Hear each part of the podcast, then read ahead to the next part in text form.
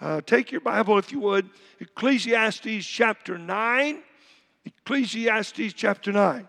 Now, can somebody tell me, just by way of reference, uh, who wrote the book of Ecclesiastes? Might tell me? Solomon, wisest man to ever live aside from Jesus Christ. Now, tell me this if he's so wise, why is it that he did Ecclesiastes chapter 2? Turn your Bible and look at verse number 10. If he's so wise, why would he do this? And whatsoever mine eyes desired, I kept not from them. I withheld not my heart from any, my, any joy. For my heart rejoiced in all my labor, and this was my portion of all my labor. Then I looked on all the works that my hands had wrought, and the labor that I had labored to do, and behold, all was vanity and vexation of spirit. You know what he did? The wisest man to ever live was so disappointed with life that he was ready, he was suicidal. He said a little bit later in that chapter, therefore I hated life. He was just miserable. Well, you'll notice he writes Ecclesiastes 9.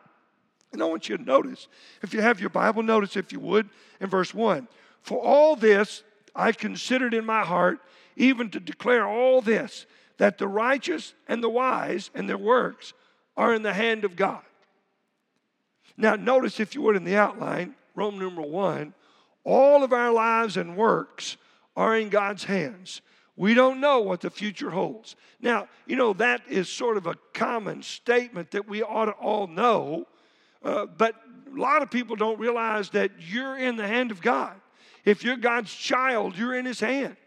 The Bible says in John chapter 10, uh, in verse 28, 29, he said, I'm in my, my I'm in the, I'm in my Father's uh, hand and, and Jesus Christ's hand, and, and, uh, and, it's, and it's together so that we're one. I'm with the Lord. Jesus said, he, I and my Father are one. And you and I are in the hand of God. And notice, if you would, in this passage, he says, A, uh, in the outline, a, a Solomon thought about how every righteous man's works are in God's hands. We can do nothing without Him. So, do you realize tonight that every work that you do, you're in God's hand? Do you realize that uh, you can do nothing without God's help? We're breathing His air. Um, we just had it today. Uh, Mrs. Christine, uh, Christina, uh, excuse me, Christine Clark's brother had a heart attack today. They've given him 24 hours to live. Now, let me explain this to you. She's trying to fly out there, but nobody knows what tomorrow is. Boast not thyself of tomorrow, for thou knowest not what a day may bring forth.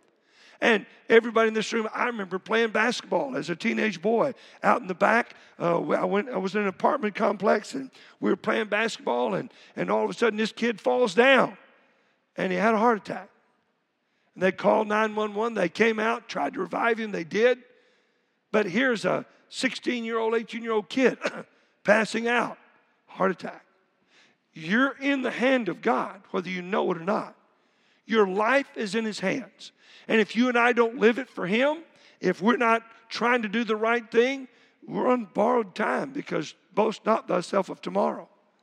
And He specifically says, you know, you and I, our life is like a vapor that appeareth for a little time and then vanisheth away in James.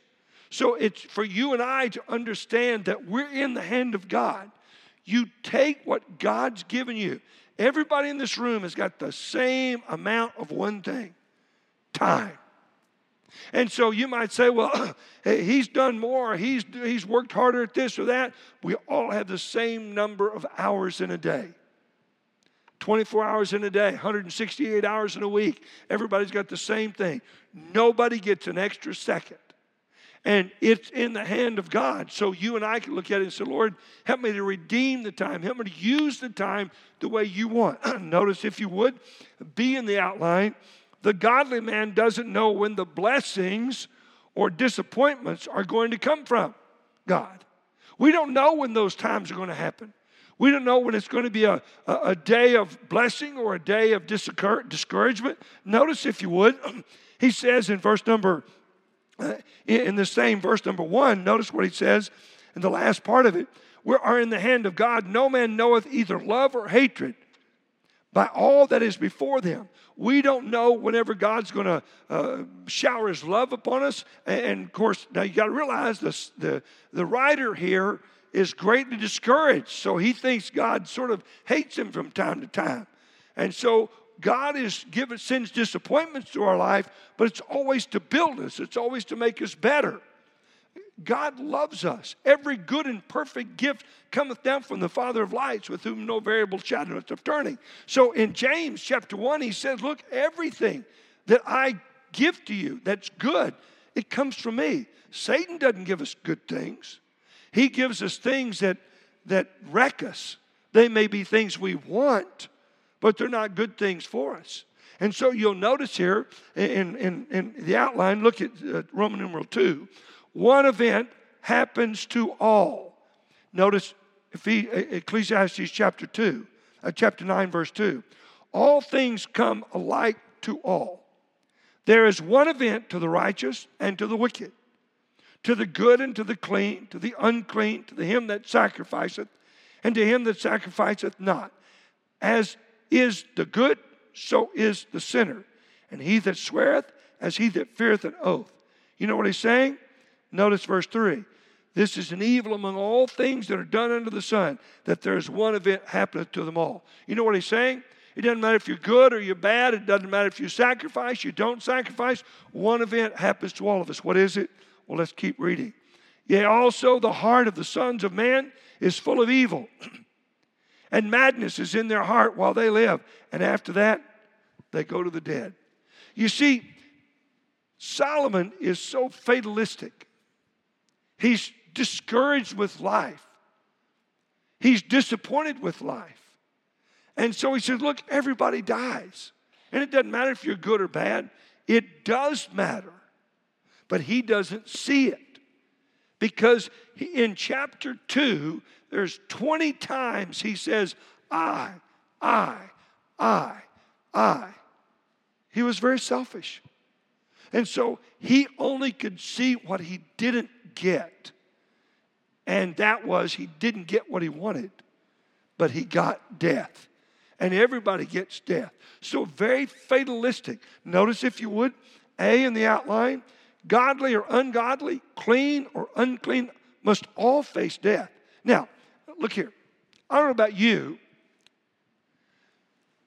but when you try to do what's right and death begins to come, You can be like Paul. I fought a good fight. I've finished my course. Henceforth, there's laid for me a crown of righteousness, which the Lord, the righteous judge, will give me at that day. You're ready. You're excited about seeing the Lord. But if you don't live right, First John chapter 2 says, when we see him, we be ashamed. I mean, he wears our scars. And so here, uh, in Ecclesiastes, this wisest man to ever live says, Look, it's a terrible thing. Doesn't matter how you live, what happens, you're going to die. And the, the fact of the matter is, yes, because notice if you would in the outline, uh, B, death happens to all men because all are sinners. I mean, we've earned it. The Bible says in Romans chapter 6, verse 23, for all have sinned, to come, you know, that, that we all have sinned against the Lord. For the wages of sin is death. So all of us have to suffer death because for all of sin to come short of the glory of God. Romans 3. He's trying to let us understand we have earned death. But between birth and death, God has a lot of things for us to do. He's got a plan for everybody in this room. He wants to bless you. But you can't look at it and say, well, I hate the Lord for the dif- disappointments in my life. I, I can remember playing, uh, uh, running track in high school, and they ran the half mile, and the coach would stand over at the end of the, uh, the half mile, and, and he would, two laps around, and he would stand there with his clock, and we'd run two laps. Get done, you're exhausted. It's okay, walk one lap. You'd walk one lap. You got, and I forget how much time he gave us. You got the other side. Okay, again. And I'm telling you, by the time track practice is over, I was exhausted. But I noticed that by the time the end of the season got there, it wasn't just two or three times would exhaust me. It would take five or six.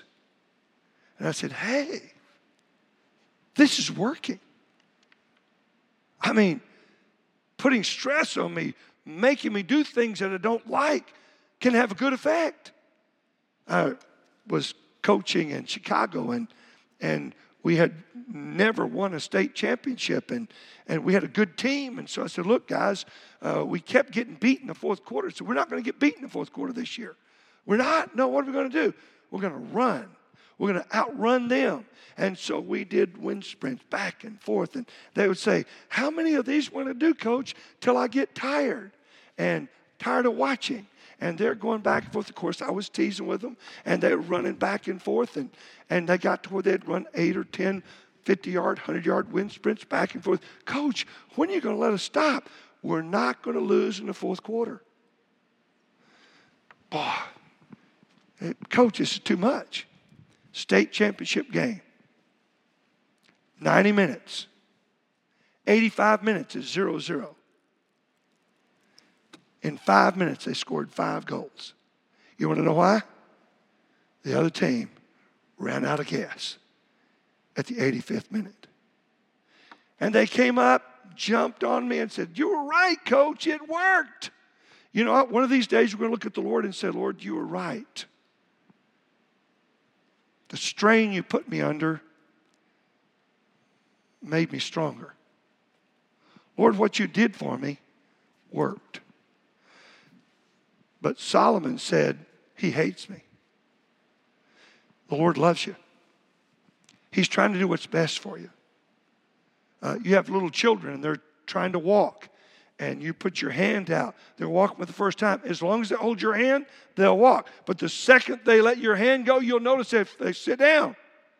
They don't quite have the courage to do. But you keep pulling that hand along and they start walking. Pretty soon they start walking. You pull your hand away and they can walk. They didn't know they could do it. And God does that with all of us in this room. You don't know how good you can be. You don't know how strong you can be. You don't know how you can look sin in the eye and say, I just can't do that because I want to please the Lord.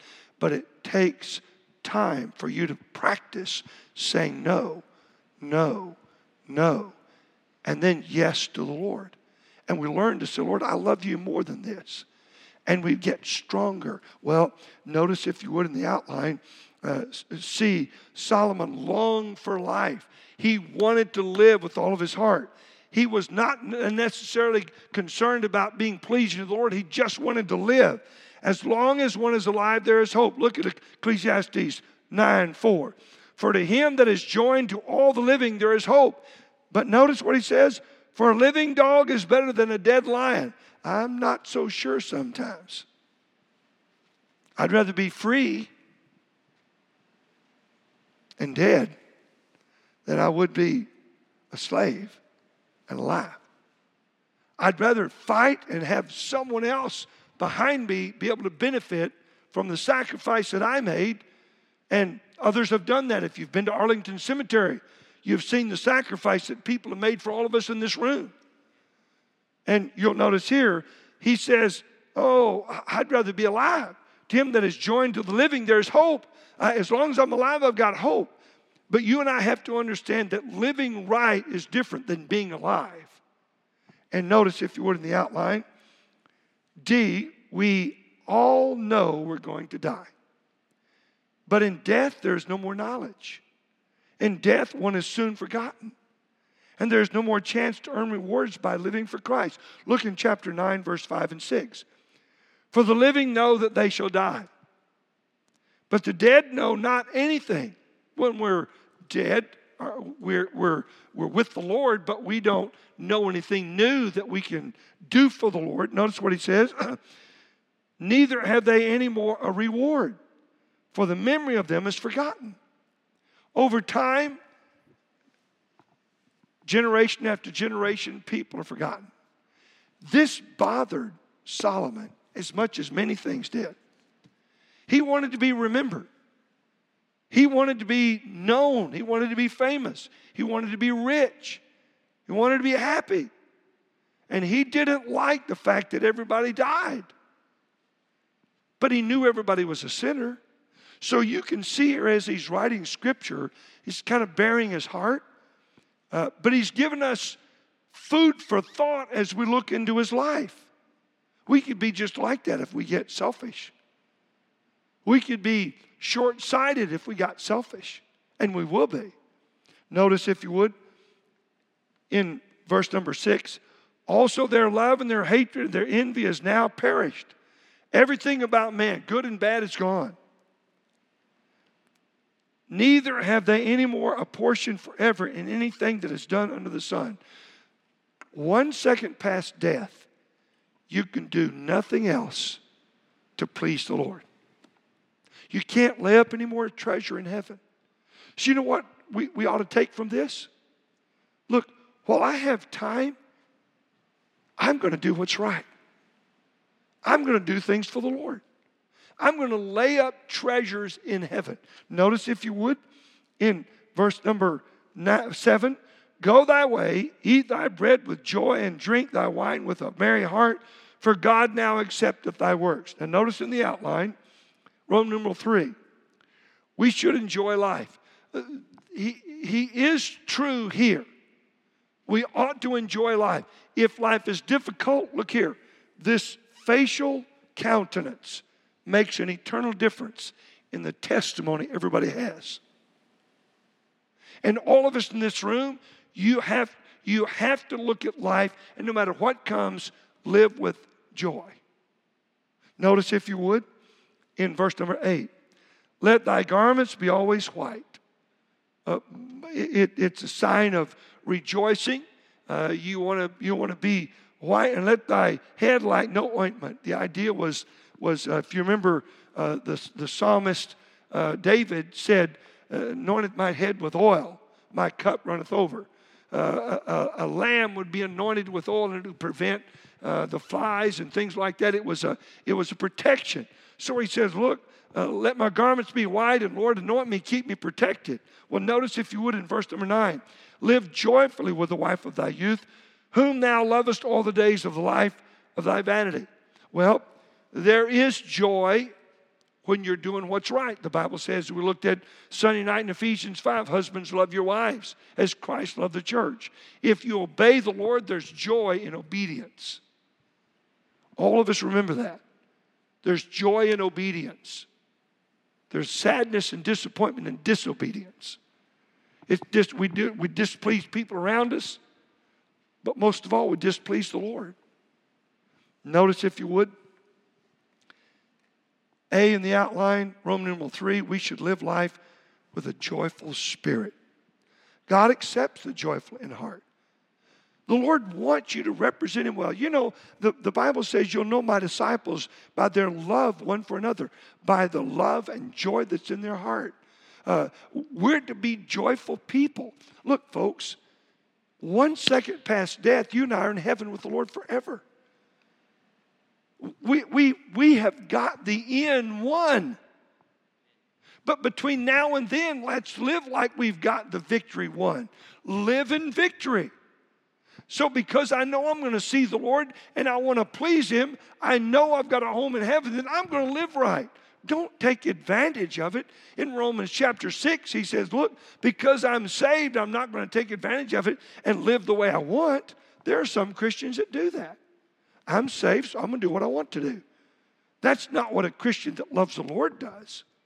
Not notice, if you would, in, in the outline, uh, two, we must focus consistently on joyfulness. It's what God wants for us. Our futures are secure in Him. Look at verse 9 as we continue to read it. Which He hath given us, which hath given thee under the sun all the days of thy vanity, for that is thy portion in this life, and in thy labor which thou takest under the sun. Wherefore, notice, whatsoever thy hand findeth to do it, do it with all thy might. For there is no work, nor device, nor knowledge, nor wisdom in the grave where thou goest. In other words, until the Lord calls you home, let's labor for Him. Let's do the right thing. Let's live with a joyful life. Folks, if you understand that the Lord loves you, He loves me, He wants us to be happy in this life.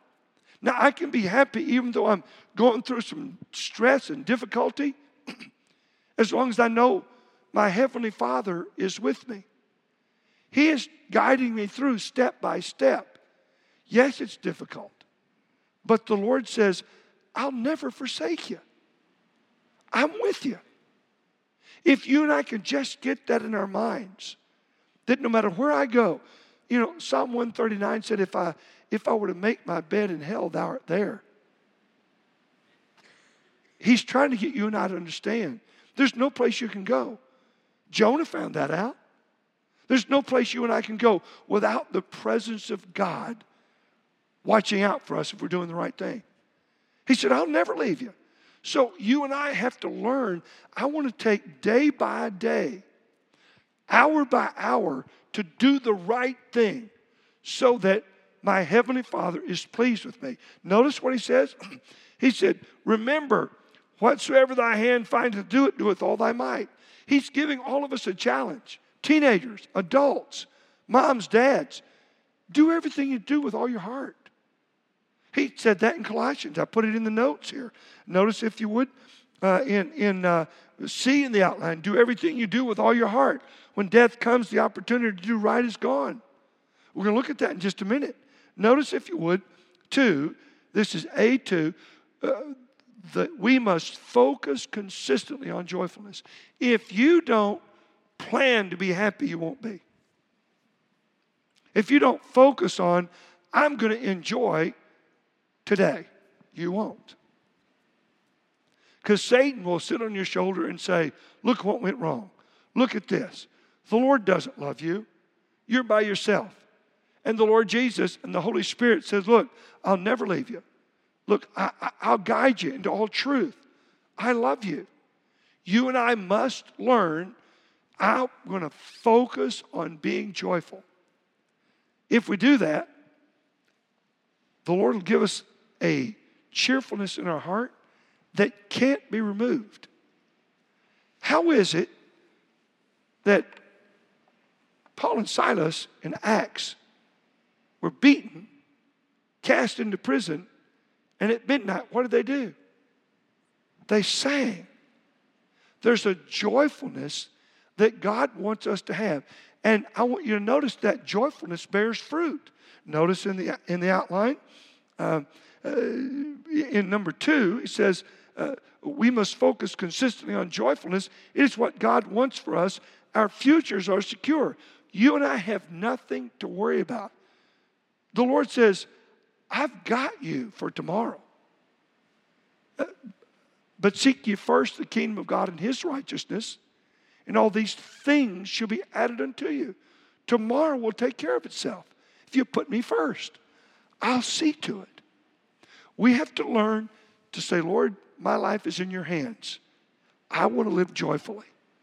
And He'll give you the strength to look at things through the eyes of rose colored glasses through the blood of Christ. I know Christ loves me and it's going to work out. I'm going to trust Him. Now, notice with me, if you would, three, joyfulness is a great testimony to others. If you go back to Acts, again, Paul and Silas. Now, now, folks, listen. All of us have difficulties. How you handle it determines your testimony. It determines how you're going to make a difference. When, my, when Susan, my first wife, was dying, the doctor came to me and said, I don't understand about your wife. She's the one that's very near death, and she's concerned about us. There's a spirit she's got. What is that? Do you know what kind of testimony that is? All of us can have that. But you can't look at what you don't have. You have to look at what you do have. And Solomon is right in one thing I have today and I'm going to make it count. I'm not going to look at what I don't have tomorrow. Look, that's why he said in Proverbs, boast not thyself of tomorrow. Live one day at a time, live it with all of your might, live it because you love the Lord, and say, I'm going to be happy today. I'm going to have joy today. Now, I wished I could tell you I did that every day. I don't. But I need to do that. It makes life so much more enjoyable. The old devil wants you to get discouraged, disappointed, disillusioned. That's why people commit suicide. I've been to funerals where uh, young people have committed suicide at 16, 17 years old. Why? The old devil said up here, What's the use? And the Lord is saying, No, I've got great plans for you. Today, live one day at a time, each day for the Lord with all of your heart. Notice, if you would, be in the outline, always do right and allow God to anoint us against Satan's disappointments. We just read that, verse 8. Now, notice, if you would, see in the outline, do everything you do with all your heart. When death comes, the opportunity to do right is gone. Folks, every one of us in this room that have trusted Christ as Savior are going to see the Lord in heaven. Don't you want him to be proud of you? Sure. Then make today count. Don't be like Solomon. Yeah, everybody's going to die. Sure. But there's a lot of people in this room. We haven't had a death in our church in a long time. So that doesn't mean it's going to happen tomorrow. So let's live every day for the Lord's sake. And as it is appointed unto man once to die, everybody has one. We've all got an appointment with the Lord. But let's live with joy while He's given us time and make it count. Notice, if you would, D in the outline. And this is probably this is the verse that I read tonight and asked you if you knew where it was. Notice verse 11. I returned. Well, I, you know, I kind of sat down and thought through it. And saw under the sun that the race is not to the swift.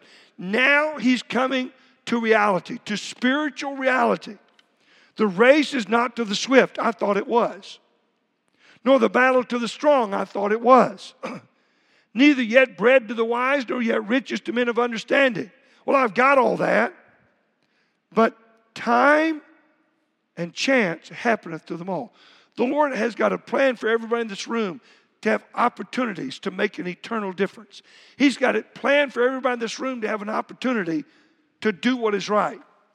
Oh, sure. The old devil says, Well, now here's my chance to get them to do wrong. But God says, Time and chance happeneth to us all. You can make a great difference in a friend's eye, in, in a neighbor's eye, in, in a coworker's thoughts, if you do what's right when the opportunity comes. You know, Satan wants you to waste every opportunity. That's the reason the Lord said, redeem the time in Ephesians. Because the Lord is pleading for us to use every minute wisely for the Lord's sake. And Satan is saying, hey, do what you want to do, and you can waste it. Notice, if you would, in the outline. One, excuse me, D, opportunity to do right and make a difference happens to everyone. We just don't know when the opportunity will come. We have to be ready. If you're doing what's right and you're in the will of God, when the opportunity comes, you'll pass. God says, I'll help you. Life is that simple. Do what is right. The Lord will lay an opportunity in your life to be a witness, to be a testimony, to pass out a tract to have joy in your heart. If you're living a joyful Christian life, you're going to make an eternal difference. Everybody in this room. You can't let a neighbor, a friend, a coworker, or family member turn you to where what's the use? Or to get older and sadder. Look, the older we get, the closer we are to heaven. How can that not make you joyful? Now, notice, if you would, in the outline one, we don't know when the chance to be snared by Satan will come. Yes, we have an opportunity to do what's right and make a difference, but we also have with that opportunity an opportunity to get snared by the old devil. Notice, if you would, verse 12. For man also knoweth not his time. As the fishes that are taken in an evil net, a fish doesn't know when he's going to get caught. As the birds that are caught in the snare, so are the sons of men snared in an evil time when it falleth suddenly upon them. If you're doing what's right and you've got the joy of the Lord in your heart, there's not going to be a snare to catch you because God sees to it. He gives you spiritual eyes and you see it, and you can avoid the temptation. There's no temptation taking you, but such is common to man. But God is faithful who will not suffer you to be tempted above that you're able, but will with the temptation also provide a way of escape that you may be able to bear it. That is a promise of God. If you're doing what's right, you can escape the snare that Solomon is talking about in verse 12. Where everybody else gets caught, you don't have to. You can have the joy of the Lord. Notice, if you would. Two, we also don't know when the opportunity to use the wisdom of God to save a city will come. We must be consistently doing right, and we will take advantage of every opportunity that God gives us. And He gives a story about a wise man here. Uh, you'll notice, if you would, verse number 14. There was a little city and few men within it. There came a great king against it and besieged it and built great bulwarks against it. Now there was found in it a poor wise man, and he by, he by his wisdom delivered the city. Yet no man remembered that same poor man, then said I, Wisdom is better than strength. Nevertheless, the poor man's wisdom is despised and his words are not heard. You see, Solomon wanted credit for it. The Christian says, Lord, just help me to consistently do what's right, and you get the credit. And that gives the joy to a Christian. If you're living for yourself, you want the credit. And sadness is going to follow you everywhere because Satan won't let you have the credit. Notice, if you would, in the outline E, Let's all of us, as God's children, pray for wisdom and stay in God's will. Then we'll be able to enjoy the opportunities of God. We must focus on being joyful. Tonight, if you're going to live a joyful life, you have to focus on saying, Lord, help me to be in the center of your will and enjoy it because you are with me. Tonight, if I could tell you a rich man asked me to follow you around and provide your every need. Not more than you need, but provide every need you had. And all of a sudden you had a need, and I pulled out a checkbook and got it. Over a period of a year, you would say, Well, my life is on easy street because this rich man is taking care of me. And you begin to trust in the wealth of that riches. The Lord says, I want you to trust in me. I own the cattle on a thousand hills. There's nothing I can't do. If I send difficulty your way, it's to make you stronger. And let's learn to sing. I often wondered what the song was that Paul and Silas sang in that prison that caused that jailer to get out of his sleep and fall down and say, Sirs, what must I do to be saved? It must have been a great song.